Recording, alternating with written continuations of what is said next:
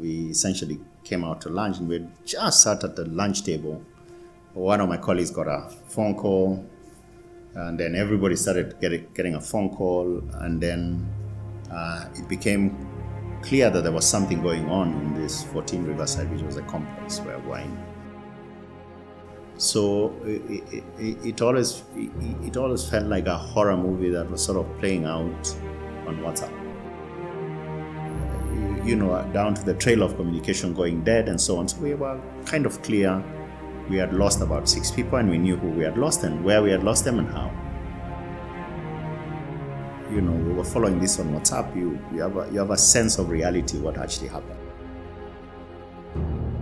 You know, there's these are people's parents. You know, these are people's you know their family members, the cousins, the relatives, the aunties, and the uncles um, of people. Yeah. How do you navigate that as a CEO?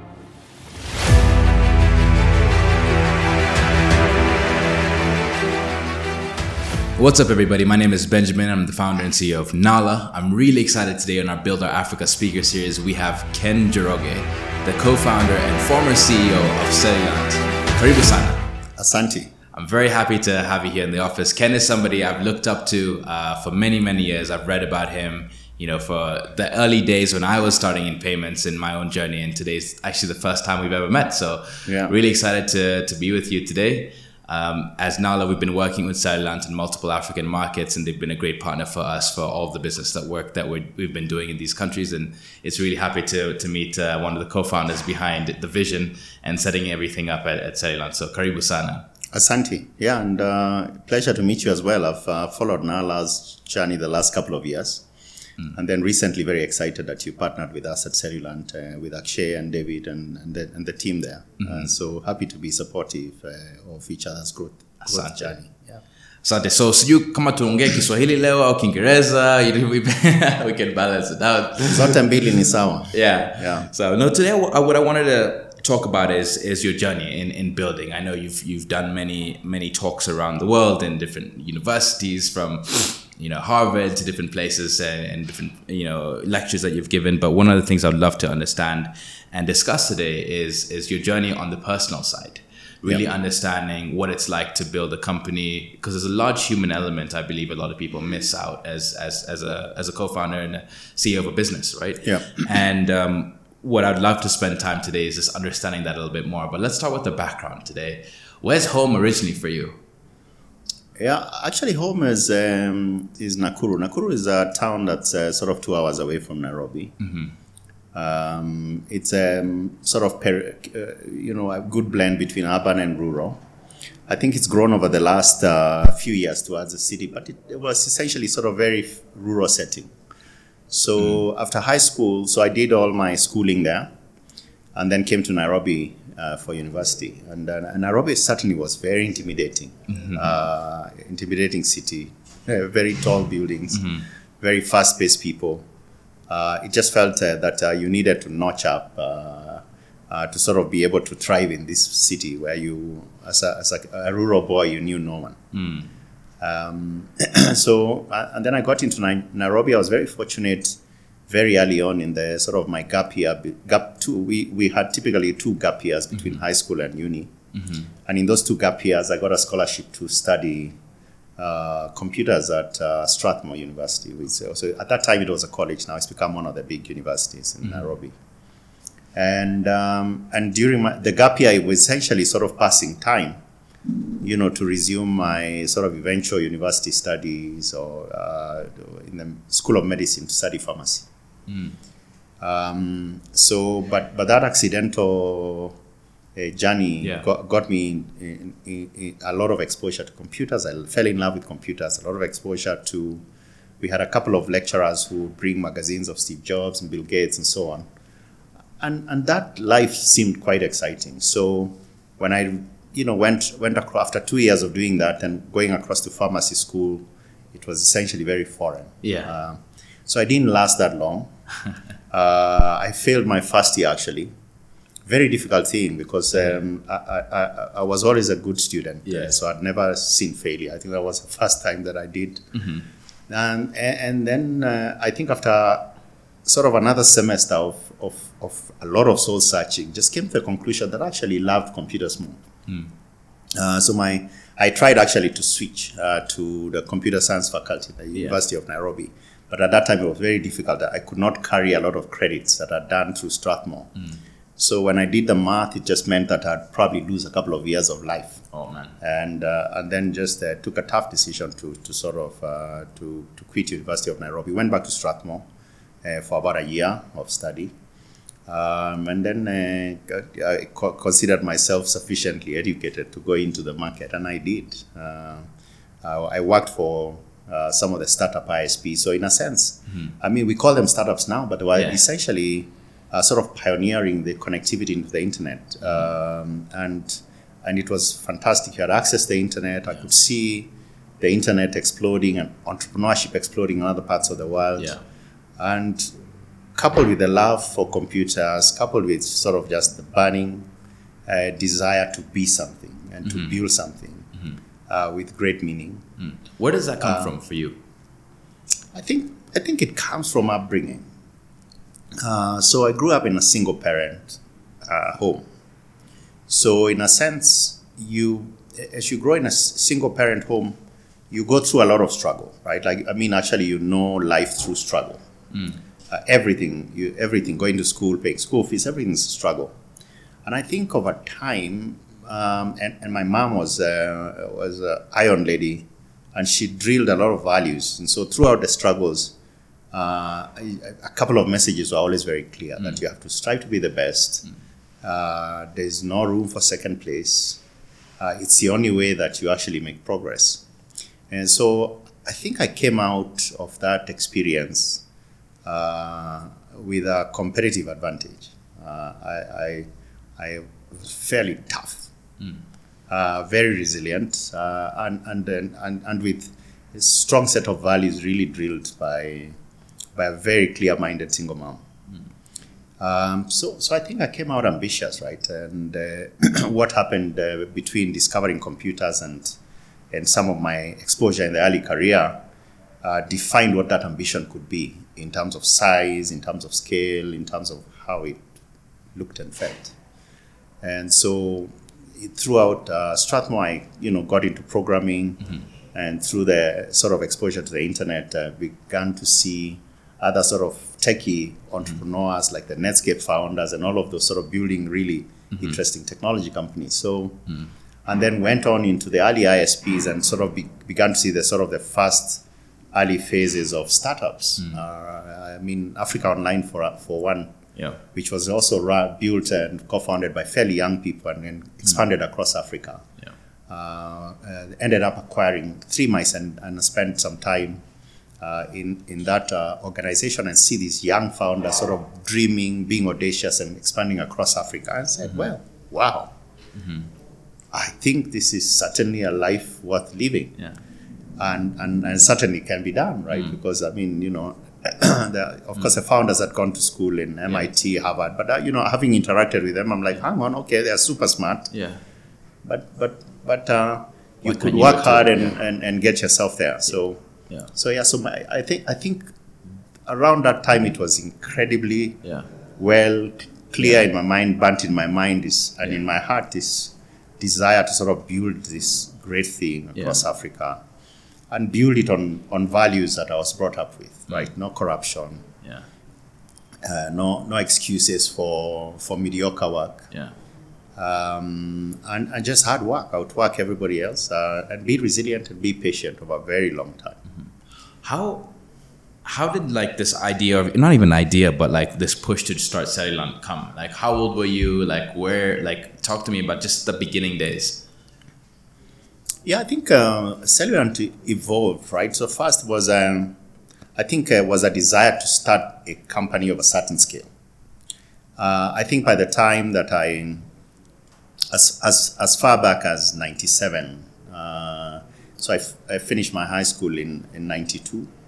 Uh, 97, I was about 22. Uh, so I, as far back as 22, I knew that I wanted to start a company. And I knew that I wanted to start a company that looked like Netscape and that looked like what Steve Jobs had built or what Bill Gates had built because I'd seen these guys in magazine articles. Uh, so, so with that, we founded Three Mice with the ambition to build it across Africa. Um, now, for certain structural reasons, we and and just also the collapse of the uh, just sort of uh, co-founder alignment in terms of um, just the vision and the future of the business. Uh, Three Mice gen- generally never lived up to. We built something great. Uh, was a fairly well-known brand and, and to a large extent actually inspiring. Uh, I, I, I ran into some people who actually were saying, "Wow, we followed Three Mice's journey when we were in uni." Um, so so around 2002, it became very clear that the structure and and um, and the partnership wasn't going to be able to scale across Africa. Uh, so uh, so, but then at that time, for myself, I, transi- I transitioned from writing code to being typically today we'd call it a product person. So you hang out with the sales guys and essentially go meet customers. One of our customers was Safaricom. And very quickly, I, I realized that um, whereas in the internet connectivity world, it was still a dial-up world. The, um, we were talking about uh, 15,000 dial-up connections, people connected to the internet. Uh, there was a mobile operator that had, has from launch had moved into hundreds and and uh, passed a million customers very early in the journey. Uh, so it one day I got an epiphany and said, "Well, wow, looks like everything that you see on the internet will make its way to mobile in one form or another. So that's the place to be." And so we, I put together a small skunkworks team Yeah. within uh, three mice, Yeah. and we called our sales project name Cellulant. Okay. Wow. Uh, and so we started spending afternoons sort of bantering about what could we do in mobile Yeah. and so on. So as I began to think about transitioning from Three Mice, I, I was still a 50% shareholder of, of Three Mice. Um, I, I think I, I came to the conclusion that probably Cellulant was probably where I wanted to spend my time in the future.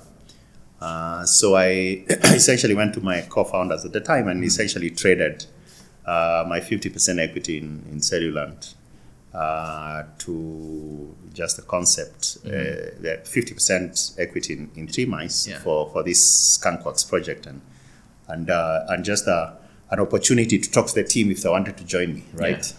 And so we did that. Um, and then around that time, I'd uh, connected with Bolaji, who became my co-founder. Uh, and uh, Bolaji he met Bo- Bolaji. I met Bolaji in my final year at Three Mice. Okay. Um, and so uh, at the time, our thinking was that, look, how, how could we expand this to Nigeria? Yeah.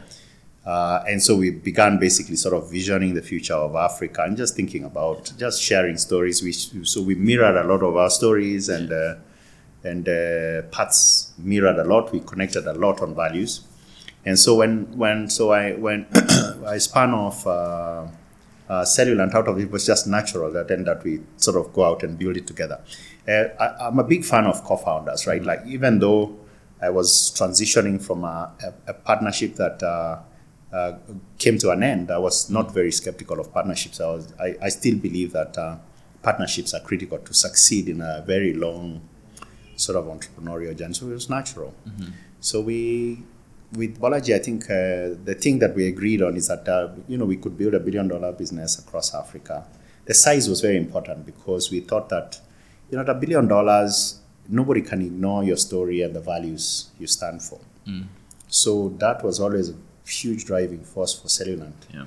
And so we ended up sketching this vision on a serviette um, of uh, sort of a billion dollar business in mobile services. We hadn't defined what to do in mobile Yeah. yet. We had some ideas, but it wasn't very clear. Yeah. Um, built by Africans for Africa, founded on very specific values. I think the most critical value was always no corruption. Um, So you could say that that's how Cellulant was born. Yeah. And and so so talk to me about like so for context for for people watching, Cellulant's raised well over fifty million dollars uh, in its journey here, and you know it's it's one of the largest uh, tech companies on the African continent. You operate, I believe, in over thirteen or fourteen countries, right, or maybe eighteen, including some of the partners you Yeah. you operate you work with. Yeah. And how do you think about? Um, did you ever see that as something that was happening? Did you ever see that? Okay, this is coming to fruition. Like you know, I, I, you were there for you know 18, 19 years. Um, how did you see that? That you know, from two thousand and three till uh, when you stepped down as the CEO. Do you ever envision it getting as big as how it got? Yeah. Yeah, there was a couple of uh, interesting things, and and and um, my thinking about that you know, was very different at different stages. So I Yeah. think in the beginning, uh, I think, you know, when we sketched the idea on the Serviette, I think it was a sort of very strong internal drive and commitment to actually build something great. Yeah. And you know, to build something great, you have to lay a good foundation. And there's only one chance of building a foundation, right? You can't go out and into year five to rebuild the foundation. So Yeah. very early on, we started to ask ourselves hard questions about what, how, how does a billion dollar business think about this decision, think mm. about how it hires its people, think about its brand, and think about how it evolves a company. Mm. Uh, so even when we had no money, mm. like that was always a very strong foundation. I think we had uh, the conviction, and I think out of out of passion and naivete, it's a blend of things Yeah. that uh, there's nothing that was going to stand in our way of building this billion dollar business, right? Like um, uh, most of my staff normally say in the early interviews, Yeah. uh, you know, when they came and they asked me, okay, what do you want to build? I think David gives this example Yeah. very early on, and uh, he came for an interview, and and uh, and uh, you know, I told him about what we're trying to do. Then he said, "So where do you want this company to go?" And I looked at him without flinching. I told him, "I want to build a billion dollar business." And so David's a numbers guy, so he asked me, "So how how, how big are you now?" I told him, "Well, twenty thousand dollars a month in revenue." Yeah. and he almost laughed. But he, he says when he looked at, uh, he looked into my eyes, he realized not a laughing matter, like I'm dead serious. Yeah. And, and so he realized actually that uh, even in that interview, he wasn't getting interviewed for a job; he was being called to a mission. So in the early days, we were incredibly mission driven. And then, you know, as they say, everybody's got a plan. As a great philosopher, Mike Tyson Yeah. said, everybody's got a plan Until you get- get punched in the face. Yeah. So we get into the market. Uh, so we have uh, now a concept. We actually figure out actually we can launch a, mu- a, a, a, a, a business, the mobile services space that sells ringtones, Okay. and you So you're find selling ringtones as the first product. that that was our first phase of Okay. uh, sort of entry into the market, okay. and then the regulatory framework isn't there Yeah. Uh, for, for in the both in the telco space. Yeah. For. Uh, regulatory framework for music and music copyrights are somewhat a mess Yeah. and run by cartels. Cellulant basically build the OG Spotify. but uh, go on. and uh, and mobile operators are hostile, Yeah. right? Uh, they they see us as competitors. yeah. And so for three years, uh, essentially, uh, we are involved in a sort of life and death, near death experiences of sort of battling these sort of structural issues. And so, uh, so we move from sort of this uh, mission orientation, mission drive, into this phase of actually trying to get something in the market. And every day is a battle. Yeah. Uh, and, uh, and and during those days, then you are in huge moments of. I mean, you are, it's basically a lot of uh, determination, but also huge moments of doubt. There are days you wake up and you're like, "Man, are we gonna make it?" like, I'm sure that never ended though. That's how it happens. yeah, and, and- and so we, do, we did that. yeah. Uh, you know, so and then you know by the third year, Yeah. fourth year.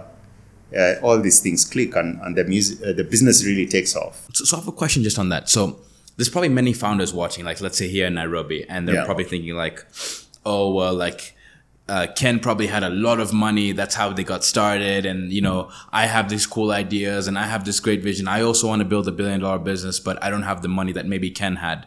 What Yeah. was the what was the the truth behind that? Was there a lot of money that you had to start with, and or where did that money come from to like maybe even just pay salaries? Not, at, not at all. I think, um, I mean, the venture angel ecosystem didn't exist. Uh, so for me, actually, it's always a culture shock. And now that uh, the last two years, I've spent some time with uh, with with uh, companies to see companies with two million dollars with an idea, uh, and so on. I am not certain, by the way, it's a good thing. Yeah. Uh, but I respect that you know times have changed and so on. And, Yeah. and but but actually, at that time, you know, I mean, I mean on day one of Cellulant, we Yeah. had zero capital. Yeah. Bolaji had a job, right, and he had a credit card. Yeah. Uh, so, and then of course you're you're essentially trying to build this company for where there's no template, right? Yeah. And uh, there's no template for how long it's gonna look, uh, how long it's gonna take, and so on. So you essentially sort of drive these things day by day. Yeah. So, I mean, if you zoom zooming back and say, look, certainly it costs money to build a business. Yeah. somebody has to provide that capital. Uh, so in today's world, you know, angels and VCs provide that capital. In our world, uh, in those days, we got that capital from debt, right? And, and, and essentially debt from employees. So basically, Wow. a lot of the early stuff, the interviews, essentially you interview them, you grill them to make sure they were fit for purpose and fit for mission. Yeah. And at the end of that interview was always a conversation around, look, okay, what's your expectations? Um, you know, we can't afford that, and and we can't guarantee it. Uh, and the little that we can we can afford, we can't even guarantee month on month. So you you gotta be sure that that's what you're signing up for. Um, and a couple of the, a lot of the guys who now are running the business, uh, Faz, the CTO, David, and so on, joined in those days. Wow.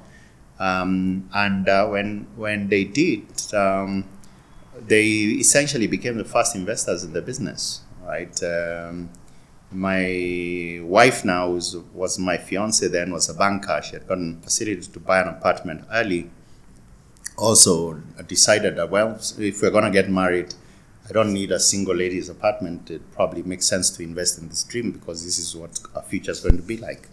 So essentially, and then uh, lots of friends and so on. So, so, so really, it's a classic uh, uh, case of the staff members bringing them, themselves to the party, uh, friends, family, and so on. Wow. Uh, and I think, um, you know, by year one, year two, we probably were maybe about $180,000 in those days in debt, which is pro- which which probably about $300,000 today. So, um, um, what was good about that uh, is that um, you had to sell the vision to these people, right? That's why they invested. Yeah. Very, very similar to investors and uh, that, that, that you would you would do. Um, but I think by doing that, what happens is that uh, because you have to sell the vision to Yeah. uh, to the teams, Yeah. uh, the types of people that join very early, they're also mission aligned and mission driven. Um, and when I look at uh, Cellulant in now, um, you know, uh, half the management team uh, is essentially people who came uh, out of those Yeah. very early days, understand the mission, Yeah. understand the intricacies of the business. Um, and then it's a blend, you know, between a lot of uh, new blood Yeah. and a lot of guys who've been there from very beginning who understand the values of the business. And I think that mix uh, created a, a sort of platform for resilience for the business in over a very long time. So, what specific advice do you have to a founder in that position where they they're like, "Hey Ken, I'm sure you get reached out to a lot, right?" And like, "Hey Ken, I have this amazing idea. I don't have the capital for it. What specific advice would you tell that person?" I, I tell them to, to start, just start. But they'll tell you, "Ken, I don't know how to start. I don't have cash. I need cash." Uh, th- then you shouldn't be in business. Go and work. And find a job. yeah. I mean, look, yeah. if I mean, I can't, I can't like I have no words Yeah. to even try to imagine and to understand somebody who has great I, I, a great idea and then says they don't know how to start. And I, I, I can't I can't understand that concept. Yeah. The only concept I have is, is, is that are you sure? Are you sure about the idea? Yeah. Do you have belief in it? Yeah. Um, um, do you are you committed to the mission behind the idea? Yeah. Uh, If you are, you start. Yeah. So, start where you are with what you have. Yeah. so you started Cellulant in 2003, um, and have seen so many different things happen across the organization: high moments, low moments, big wins, um, painful moments as well.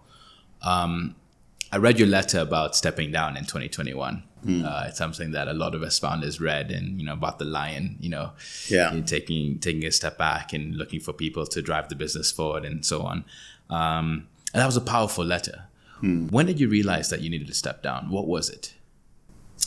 Uh, unfortunately, a little too late. Actually, I, I think I, the the business needed a new leadership as far back as 2016. Um, I mean, of course, I've had two years to sort of reflect on my journey. Um, uh, and around that time, uh, and so, in a sense, my final years of uh, Cellulant, I feel, uh, were not as productive as they should have been because um, I was essentially out of my strength. Um, and then uh, through a sort of sequence of circumstances was sort of trapped in time. Um, and, I, and I don't think that particular dynamic uh, enabled me to be as productive as I should have been in, in, those, uh, in those days. I remember one of our investors uh, in 2016, they just invested like a couple of months before. So we had gone for a board meeting, and so you know, so we we, we, we stepped out to to have coffee, and he chatted me up and he asked me, "So Ken, you know what keeps you awake at night?" Yeah. and he repeated this story to me the other day, and he Yeah. told me he almost collapsed because he had just invested. And I, and I was, I was frankly, uh, in my mind, the biggest uh, thing that kept me awake at night: Am I the right CEO for the for this phase? And this was way back in 2016. Wow. So what happened then through a series of, uh, uh, d- what- you know, one we've just gotten new investors, uh, so you have a duty and responsibility. So you you don't you don't you don't allow that thought to evolve into Yeah. its natural conclusion. And then we went through a, a crisis with the collapse of Chase Bank, our primary banker. Uh, also our working capital facilities and so on. When the bank collapsed, sort of dried up. Uh, that was almost almost killed our business. So we essentially had to cut costs. Uh, I mean, the concept of furloughing, we did furloughing, and uh, Yeah. and uh, all of us in the management team basically took a eight month, uh, almost nine month salary break Wow. um, with a couple of the guys in the management team as well now. Um, eh, so that, so yeah, you couldn't I, I couldn't entertain that thought and then then wa- was on a extended fundraising period 2017 2018 the markets were tough Yeah. Uh, then we had 2019 the terrorist attack and then 2020 the corona year. And then uh, towards the end of 2020 we had this crisis in nigeria that, and then and my, my, my, my co-founder left. Uh, so in a sense i was sort of uh, a classic entrepreneur trapped uh, trapped in a job and completely out of uh, the, my strength zone Yeah. i think. So Ken, what is the best part about not being a CEO today? Yeah, well, I I I have a full night's sleep, and essentially, and I'm present in you know, sort of, sort of non-work situations, social situations. Um, so I think uh, I think there was always something buzzing in my mind, right? And, uh, and uh, one problem or one opportunity and so on. So I I always almost always lost sleep. Uh, around 3.30 4, 4 p.m I, I just 4 a.m never slept beyond that I, I now do Yeah. uh, for most most nights Yeah. um, and and presence right like I even when I was sort of physically present at home like on a weekend or whatever it is, I'd stopped working weekends for a while but even then my mind would be running so sometimes my kids would say dad dad dad Yeah. Uh, and multiple times just to get your attention. to get, my, to get my attention. So I think uh, just having, uh, uh, I mean, the CEO transition Yeah. was very difficult. Uh, I will talk a little bit about that. Yeah. But um, but uh, I think Yeah. um, I'm a, probably a lot more relaxed. I mean, the, the challenges of the business Yeah. uh, they are more or less the same. Yeah. Uh, maybe the zeros are different, and, Yeah. and uh, Akshay and the team are, you Yeah. know, uh, are more than capable, and they're driving that Yeah. Uh, all my wealth is in the business. Yeah. So, So- you needed to do you very would, well. you would imagine that uh, you know structurally I should generally be just as stressed as I was, but somehow sitting you know as a board member, Yeah. uh, like you can you know discuss all these challenges and then and switch off and, and somewhat go. That wasn't the case actually. Sitting on the other side of. Uh, of the team, uh, I spent some time with them uh, a couple of weeks ago Yeah. uh, half a morning at the office. Uh, and I, I, I just marveled at how relaxed they felt. Uh, so it was kind of a good vibe. Uh, Yeah. and I'm like, okay, wow, this, uh, they, they don't look burnt out, they don't look exhausted, they look completely energized for, for the next phase, which was very nice. Uh, yeah. Ken, on January 15th, 2019, uh, was a date that many Kenyans around the world uh, and many people around the world will always remember. It was the Dusit terrorist attack here in Nairobi, where you lost six of your team members. Yeah. Can you tell me about the moment you found out what was going on? Yeah. Yeah. Yeah, it was difficult. Um, Um, I mean, just yesterday I was at uh, at the complex. I I normally once in a while I go to the complex. Feels like home.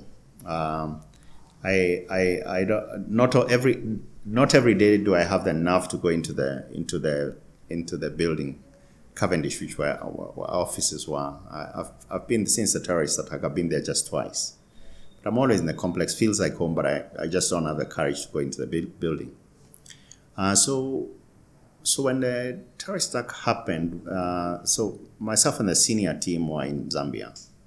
We had actually just uh, sort of gotten to Zambia the day before uh, for sort of kick, the yearly offsite kickoff, right? Like we said, look, okay, uh, 2019 for us was a trans- transformational year. Mm-hmm. We had just um, uh, closed uh, our Series C funding, uh, you know, September of 2018. So, so this is so essentially we had capital um, but then, then we needed to sort of prepare the business for the, for the next phase of growth, right? Which was essentially payment centric uh, thing.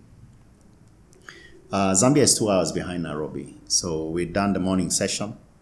Um, so at one o'clock Zambia time, uh, 1, 110, we essentially came out to lunch and we just sat at the lunch table. One of my colleagues got a phone call and then everybody started getting, getting a phone call and then uh, it became clear that there was something going on in this 14 Riverside, which was a complex where wine. Um, and I think about, about half an hour to one hour, it became clear the nature of the thing. There was a terrorist attack. Um, and uh, essentially, our staff, you know, we had a company WhatsApp group. So essentially, groups were making their way out and so on. So it was very clear that uh, this wasn't uh, a, a, good situation and then you know, throughout the afternoon, we went probably the, through the most difficult part because um, a, lot of people made, made it out, but then there was a, a, a, group that was still unaccounted for. They had never they ne- never made, made it out of the building. And actually, we, you know, they started to give us a sense where they were hiding, what they were hearing, and so on. So it, it, it always it, it always felt like a horror movie that was sort of playing out on WhatsApp. So by end of that evening, I think by six six thirty, uh, we we had essentially we were very clear what had happened, right? Because right to the last moment, uh, when when when we lost our colleagues, the you know they'd been sending WhatsApps, um, what they were hiding, what they were hearing, and and and, and also the different groups um, um, because the we lost the different groups in different locations, um, and and uh, you, know down to the trail of communication going dead and so on. So we were kind of clear. We had lost about six people, and we knew who we had lost and where we had lost them and how. Um, and, and so you know, as we sort of try to soak this in, so you feel you're far away uh, very helpless for us as leaders of the business and so on. And then, you know, sometime at six, we said, look, okay, uh, I, I think we have a good sense what has happened. What's the most important thing for us to do now? And, and then we said, look, I mean, the parents of, of these guys, um, like, I mean, they're probably following this through the news, maybe not with as much information as we do, but but but but but but where there is and then we scramble you know people start to look at HR, HR files and, and we make a list of the parents and next of kins and so on and we divide them up uh, to start making these calls um, incredibly difficult um, because uh, you, know the, you always have some hope that that uh, that there's some explanation and probably they're still alive. Uh, but also on the other hand, you know, we were following this on WhatsApp. You you have a, you have a sense of reality what actually happened. So and, you know, some of the parents thought they were prank calls, right? Uh, some of the folks uh, knew that the kids worked somewhere for an IT company somewhere in Nairobi, but uh, they didn't know the name of the company or its location. Uh, some of them knew knew knew the location but didn't didn't know the company and so on and so forth. Uh, so that was especially difficult. And I, I think that period and probably the next one and a half years almost became a blur. So not for me. For most of the guys in the team were sort of walking zombies, right? So, so one thing I just want to understand is Yeah. um, these are people that worked really hard, like Yeah. put in a lot of work at the Yeah. company. Yeah. You had your head of product. You Yeah. had people who you know you sat beside every single day at work. Yeah. And um, you as CEO of this business, you find out um, you're gone. Yeah. And how do you? These people love your business. They love like followed your vision as CEO and what you were trying to build. Yeah. How do you take that forward? How do you? How do you? Sit, you're sitting in Zambia. You find out all this is happening. You obviously want to be back in Kenya. You know, there's these are people's parents. You know, these are people's you know, their family members, the cousins, the relatives, the aunties, and the uncles um, of people. Yeah. How do you navigate that as a CEO? How do you go back to the office and sit there in Zambia and be like, all right, guys, we're going to figure this out? How do you do that? Yeah. I think it's God's grace, right? I mean, I cannot point to at least any sort of conscious thought that I had at that time. Um, so I got on. Um, I got on uh, on the first plane out of Zambia. So we, we essentially so we divided ourselves in a group. A, a bunch of us got on the first plane out of Zambia that night. So I got got got to Nairobi that morning, and then next to the office complex was the university, and and uh, a lot of the uh, uh, parents and so on had gathered there. And and, and um, you know, I started going out to the parents, introducing myself, and you know, and and so our staff, um, which was very special, uh, had essentially sort of had this, uh, like ev- everybody, there was a team assigned to each family, and so the different team leaders would sort of work. okay, this is the parents of so, and so on. And so I, uh, uh, uh, and and I just didn't know what to say. Um, and so I shook their hand. I didn't know whether to say sorry. I just didn't know not what know what to say. So, Ken, tell me about the time you flew back from Zambia after the attack immediately on the next flight over to Nairobi. Tell me about that conversation with your wife about the attacks. about the attacks. No, I think um, I think everyone was devastated, right? Um, and and and of course, my wife um, uh, had received a lot of calls, um, you, you know, because when the attack was in the news in in this complex, um, everybody wanted to find out. Uh, everybody called anyone you knew who worked in that complex to find out whether they were okay. So, so my wife had sort of been fielding calls uh, uh, for a bit, um, but she knew, uh, you know, she, you know, my, we'd been married for as long as the company has been alive. So, so my wife was very much uh, always a part of the Cellulant story. So she knew uh, a, a, a couple of the guys that we lost fairly well. Uh, so it was very devastating. I think um, it's very, it's it's. I think you have a feeling of numbness, right? And dis- disbelief, and the world feels like it's like things are moving, but they're moving in slow motion, and and and and you almost walk walking like you're walking in a dream. Um, and, and hoping that you know at some point you wake up and it's just a nightmare. Um, so, so I got got home. We changed, and then me and her sort of left.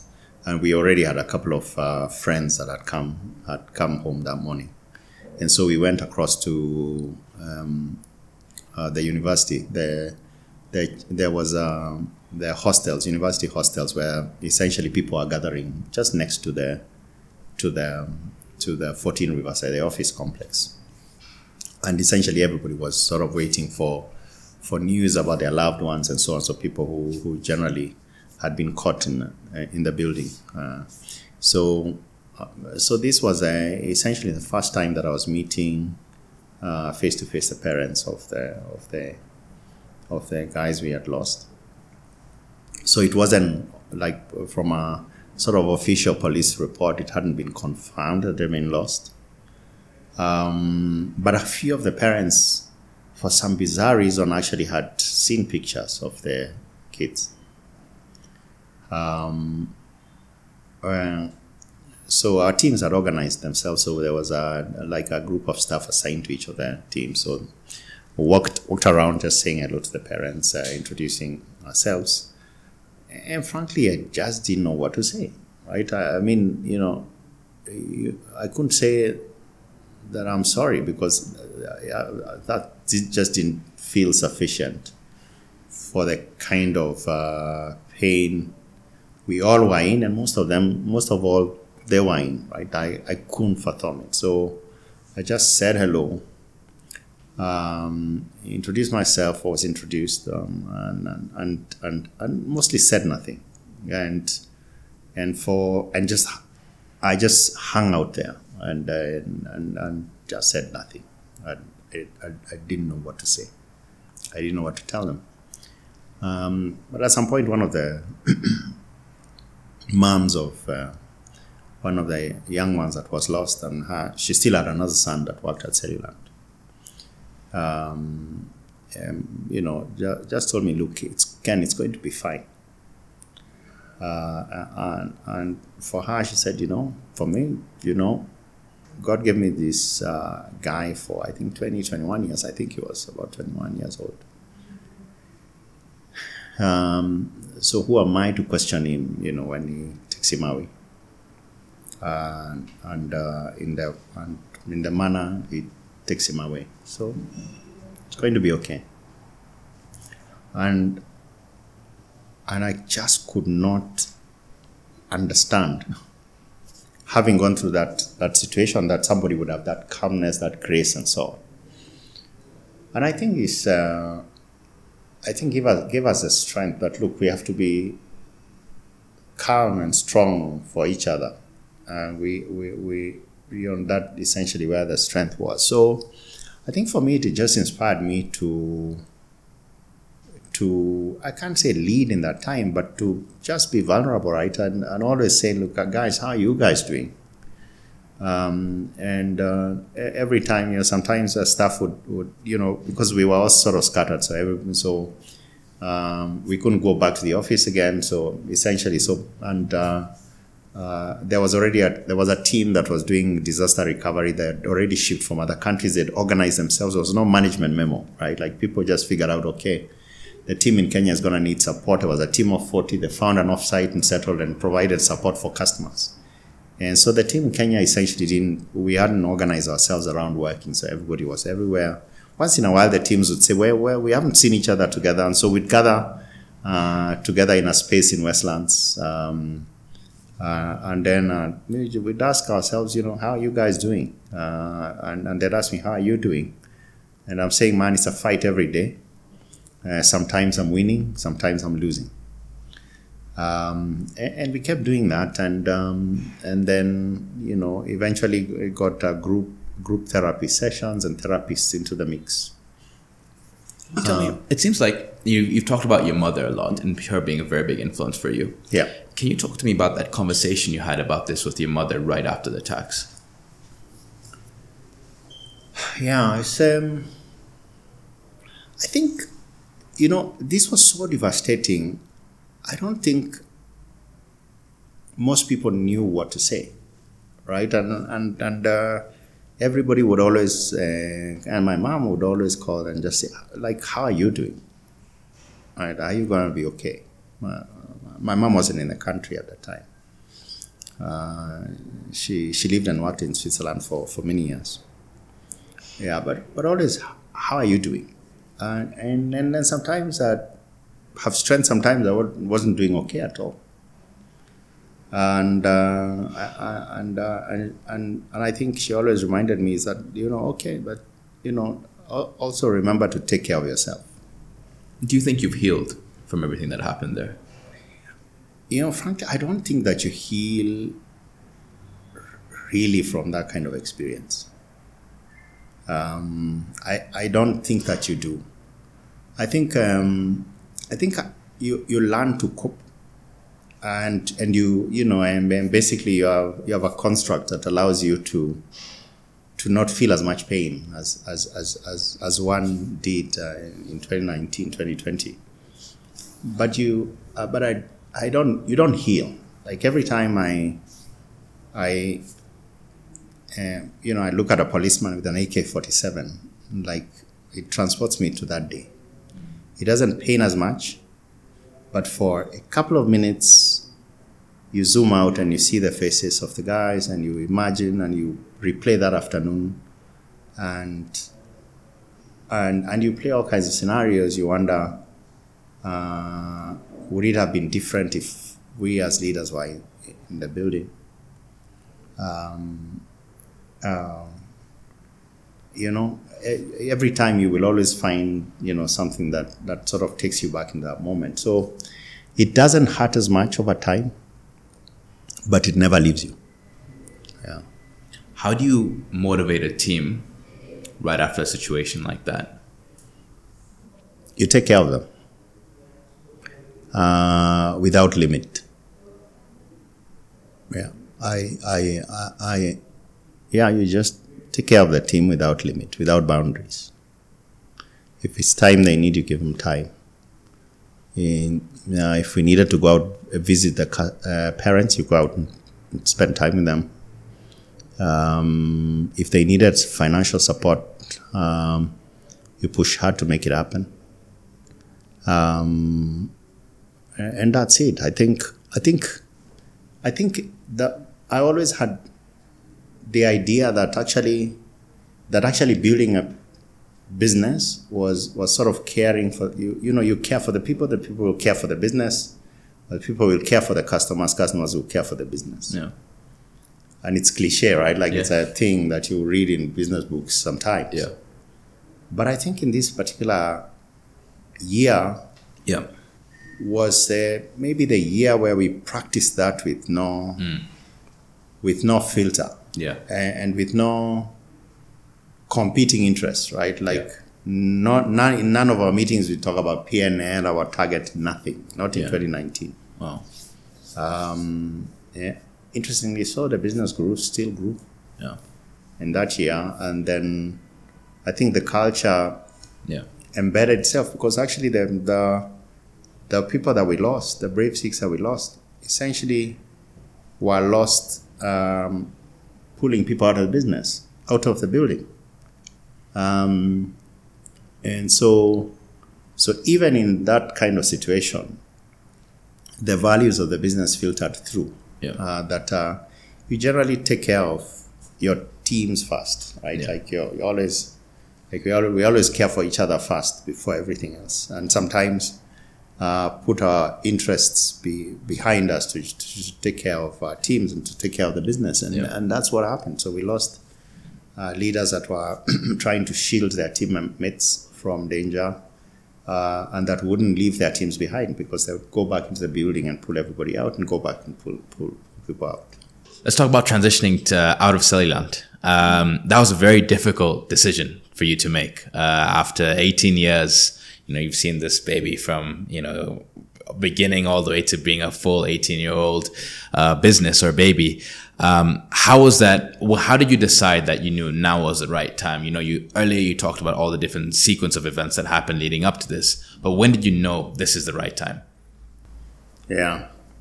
I mean, Ben, you're asking all the hard questions, right? And at, at, at this, at this uh, uh, pace, you know, people might think that, uh, you know, building a business is so daunting, nobody should do it, right?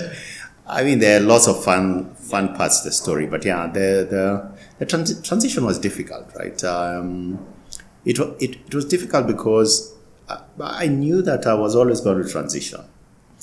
I think as far back as 2016, I had already started to think and believe that actually that the business needed a different kind of uh, a, a different kind of leader in, at, at, at that stage. Um, but but actually nothing prepared me for the timing and uh, and essentially the sequence of events that sort of led to to to to that you know there's just final jumping off the line. Um, I, I think Bolaji's departure uh, took away something in my spirit, right? Like I, I, the, you know, I, I, I never. It was one of those final moments. I just said, look. I mean, I look at 2016, 2017, 2018, 2019, and now this. I just felt that look. I mean, this mission and this business has taken so much from me. Um, I, and in that moment, I didn't really feel. I didn't really feel good about the mission anymore. Uh, and the moment that happened, then I it became very clear that okay, then then then I, I probably just wasn't uh, wasn't the right leader for, for the business for the next next phase.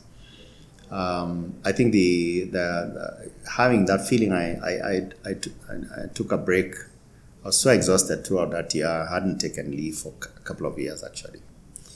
Uh, so I was close to burnout. Actually, when I think back in in hindsight, I was actually Burnt out. yeah, I was headed to. I was basically running on empty, and I'd been for a while. And so uh, I think it's my my wife that just said, "Look, Ken, you know, I think uh, this is the end of the road, right? Like I think uh, I, I don't think that uh, that, uh, hanging, staying on at Cellulant is now actually good for you, um, and not good for us as a family. Like it's it's." Uh, kids are teenagers and so on. Like we have very little time with them before they go off to uni and so on. Uh, it's like we want you back. Like this business completely consumes you. Um, and um, I, I, and she made it clear that I generally didn't have a choice. in very in very colorful language, right? Like uh, yeah, like this is the end of the road. Like you just gotta do this, otherwise, uh, it, we just won't survive. So, so I, I think when it was plainly put that way, it's like I think it became clear. Actually, she was absolutely right. Um, it, it was always somewhere at the back of my mind. I sort of had all kinds of rationalization to Yeah. deny the fact, but she was actually right. And, and so um, I, I, I had a conversation about that, that day or next day uh, with a couple of guys. My chairman, a very good friend of mine as well uh, and, and a couple of close friends, and, and Pfizer, who's uh, co-founder, who's now responsible for tech. Um, I I mean, across the group, there was sort of mixed reaction about this stuff. I think everybody needed to. It was a shock. Everybody needed to digest it. Um, and so the next day, I think I put together a sort of short note to the board, and and, uh, and uh, I slept over it for one more day, and uh, and and it felt right. It felt like Yeah. the right thing to do, uh, and essentially sort of kicked off. Uh, the, the you know the series of things that essentially led, led me to uh, stepping away from, from day to day in May of 2021. So the, the, the note, I think I, I did that sometime towards the end of September 2020. Yeah. Yeah. Yeah. So, what are you spending your time now doing? Are you hanging out in Lamu? Are you coming to the real beaches in Zanzibar? Or what- where are you spending? What, what are you doing with most of your time now? Yeah, so I think uh, I think a lot of my time now is uh, shaped by, again, a very simple hypothesis. You know, out of my twenty years. So the way I look at I look at my journey at Cellulant, I said, okay, we had a great mission. We did a lot of great things. Yeah. Right. Uh, we learned the things that we did right. We did through a, a lot of trial and error Yeah. We also made an incredible amount of expensive mistakes. You know, delayed decisions, uh, wrong decisions, taking calls where we left money on the table, burnt cash, all kinds of things. Um, we as founders also, uh, sort of not all founders made it to the finish line. Yeah. Um, and and then when you think about the net sum of all of that, um, is that we built fairly decent company over a long period of time. Um, I think if we, we, we think about the mission of the business was to build a business into a billion dollar business, probably uh, will be in maybe two to three years. That's my belief. Um, uh, so so the journey took like twenty five years maybe, Yeah. uh, sort of you know end to end to mission. Yeah. I asked myself, uh, you know, now that I've had time to reflect on the journey, could we have made fewer mistakes? Absolutely. Um, is it possible that um, that that uh, we could have done the same with less capital? Absolutely. Uh, with less wastage of capital and so on. Certainly. Um, and, and and I think then that uh, could we as founders have made it alive? Absolutely. And so there were things obviously that I can see that we c- could have done different. Uh, but hindsight is twenty twenty. And so what I my current mission uh, and it's a company called Pani. Pani is essentially short short form from Mopani. Mopani is a is a hardy tree that grows in only in Africa in the southern Africa region in the, des- in the sort of arid semi-arid uh, landscape. Very hardy, very resilient, and, and its wing its its uh, leaves uh, look like wings of a butterfly. Uh, which represents for you know, growth and so on. So resilience and growth and so on. And so Pan is about then basically look can can we be that sort of it, I think one one entrepreneur called as an institutional co-founder like Span is like a, this eclectic mix of people that uh, essentially become an institutional co-founder. Yeah. Um, so, today we're a small team. It's myself, uh, Koi, my wife, who's a professional coach. Uh, I'm a sort of street coach. I, you know, Yeah. I got my coaching things from the street. and and Kenna, who's uh, an associate, who's um, is very good storyteller, very good with words, very good listener. Uh, and so what we try to do is just say, you know, if you're gonna walk this journey, it's gonna be you're gonna make mistakes and so on. Can we be that partner that sort of walks uh, uh, so deeply embedded with the co-founding team, walk across that journey, and just uh, make sure they make fewer mistakes, don't repeat some of the same mistakes we made, Yeah. uh, probably be much more capital efficient, and therefore end up with a little bit more equity with, with them. Yeah. Uh, and and uh, while we do that, and also become sort of uh, a large investor in the cap table Nice. uh, by investing very early, Yeah. and, and also bringing African capital. Right? Uh, we, generally tend to think that because African capital understands the African context, Yeah. Uh, then you, you need a good part of it in the mix, right? Yeah. Which is not the case today. Yeah. Um, and, and, uh, and we think that then if we can do that uh, sort of for the next five cellulants, Yeah. that, that it, it, it, it'll be a journey worth, worth living, right? Mm-hmm. Um, so just making sure that uh, they arrive alive, uh, they, they, they have a shoulder to lean on, a trusted uh, sort of advisor. Mm-hmm. And then on the business side, we can actually sort of input their growth and so on and Yeah. so forth and, and stuff like that. So that's what I do now. I uh, sort of spend a lot of time with entrepreneurs, curating, trying to find these five. Yeah. Um, it's five because it's very hands-on, right? Yeah. Um, so so we, we dedicate a lot of time to each founder Yeah. and so on.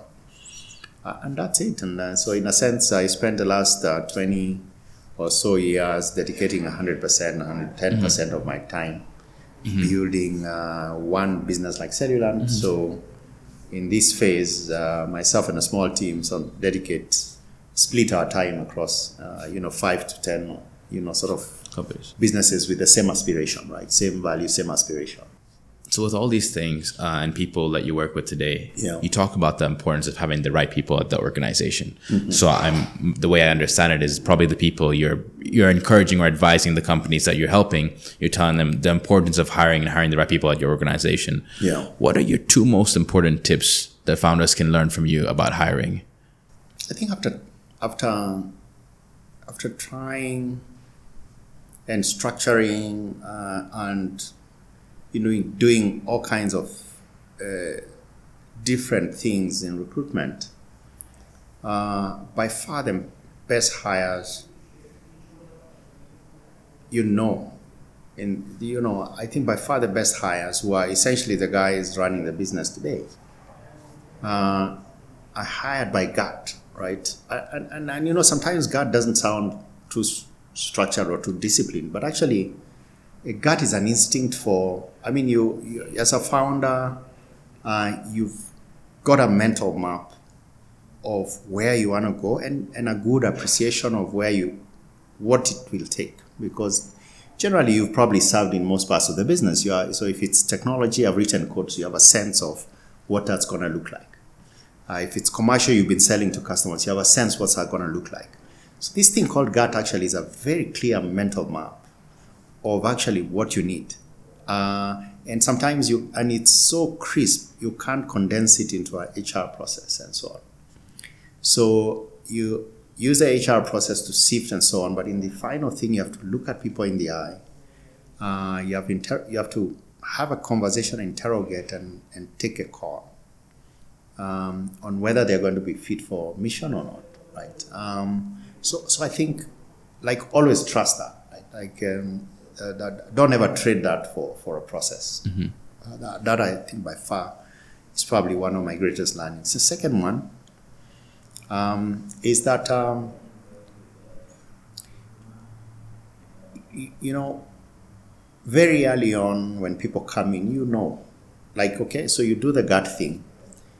You, by the way, you will always get it wrong at some point. Actually, maybe fifty percent of the times you get it wrong. Uh, what I've seen is that without a doubt, by ma- week two, week three, you already know that uh, it was a wrong hire. You know, I, I mean, uh, so when I look, it's like when I look at the right hires and I look at the right uh, wrong hires, like by week three, you already know. Um, the difference between that knowing and when you actually correct it uh, determines how much school fees you pay for that wrong hire Wow. And and and in there is always a process of sort of a false sense of trying to be a good human being a false sense of trying to be fair uh, you know, and then and then you have this rationalization of saying okay i need to give them more time i do this and so on and you know even in my most de- decisive uh, times it took six to nine months Oh. incredibly expensive.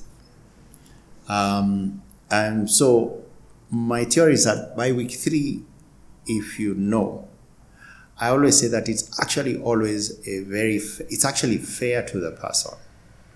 Um, that because once you know, you begin to doubt. And the moment you begin to doubt, you begin to hold back trust. And, and it is absolutely unfair, human to human, to sort of withhold, to be in a setup where we are you're withholding trust. You start to do that, mm-hmm. and actually, it's not fair on the person.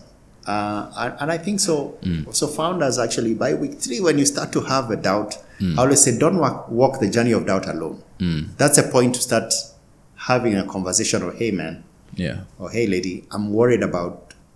There's this stuff that I'm worried about. This is what I'm feeling about it. And even if sometimes you can't articulate it Yeah. you know, get them into the conversation, Yeah. right? Um, uh, because there's only good things that come, can come out of that, right? I always say that the journey for success should be co-owned, right? Yeah. Uh, it's not a, okay, so I'm the boss, I'm making judgment whether you're doing a good job or not. It's like eh, both of you have a shared, it's a partnership to succeed, right? For, for the business, for the mission, but also as colleagues, right? I like to, to enjoy working together, to have mutual trust in some of the responsibilities we are taking. So I think um, trust your gut uh, when recruiting. Uh, uh, two weeks in, three weeks in, trust what you see.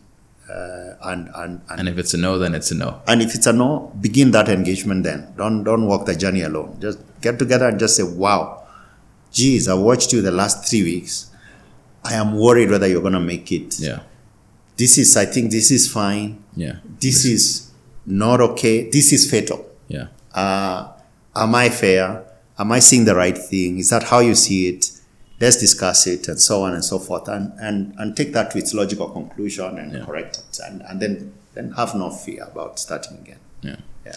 So, Ken, you grew Cellulant from one country to over 18 countries across Africa out of the 54 here, raised over, you know, 50, 60 million dollars in funding and grew a team that, you know, creates so much value for multiple businesses, including our own, like Nala. There are so many wins along this journey, even though you've had many difficult moments, uh, especially the last several years uh, as a CEO. What has been one of your proudest moments uh, as you take a look and step back? I think that's quite that's an easy one to answer. I think um, so. First, you're being too generous on me. All right, like I think it's a it. Your building is a team sport. Um, so Uh, it, it- it's really so. There's basically all of us of uh, the team and the, the team that's there, and a, a lot of other early people that were Cellulant and then went out to start their own businesses. So, so building was actually always a collective effort, and um, and I think that was the beauty of uh, the Cellulant, and that's what makes me very proud. Just the, the people that uh, that are there, the people that uh, left and went into the working world, and so on. It's like Cellulant people are really special people Nice. right, uh, in their their approach to work, approach and the values, and so on and so forth. And that every once in a while, I get a text uh, of um, how influential we were in people's careers, and that, that that makes me super proud of what we did. Yeah. What matters to you most in life and why? Um, uh, today's relationships, uh, I think that's probably the most valuable asset um, I built over time, right? I think the good thing about having these kinds of sort of uh, interesting mission uh, and, and tough times and so on, uh, you, you really come to appreciate the power of relationships. So, uh, in the hard times, relationships were patient and they invested and they pushed, you know, you across very difficult moments and in the happy times were also happy for you and, and, and so on so so i value a lot of uh, relationships and uh, i think in this journey i'm sort of very, being very conscious and purposeful in, in nurturing them Cool. Quick fire round. Uh, you watch sports? Do i watch sports Yes. uh, occasionally Which sport? uh, occasionally football Okay. All right. occasionally basketball All right. All right. Important questions here. Ronaldo or Messi? yeah Ronaldo or uh, Messi? no clue No clue. no, no allegiance I- like i don't know what uh, the, what the fuss is about the two of them we'll keep it simple. I, I think that Yeah. the footballer I kind of liked was uh, is it Ron- Ronaldinho, the guy, Yeah, guy with the hair, yeah. Ron- Ronaldinho, yeah. yeah, yeah. I, I- I watched his uh, a lot of I, I, I liked his vibe. I watched a lot of his stuff. yeah. Right. All right. Important question. Githeri or Pilau? Uh, Pilau All right. feels Lam- exotic. Yeah, feels exotic. Yeah. Lamu or Zanzibar? Um, Don't let me down. that was a hard one uh, because I've had great experiences in both. Um, Zanzibar feels exotic. Mm. Yeah. Cool. Ken, it's such a pleasure having you on the show today. Thank Good- you so much for all the work you that you've done in the ecosystem and helping uh, build the continent. Uh, really happy that you're here today and keep going and keep pushing. I'll be cheering you on as much as I can. Thank you, Benjamin, and uh, good to meet you. As I've followed your journey as well. So, yeah. Cheers. Thanks. Cheers.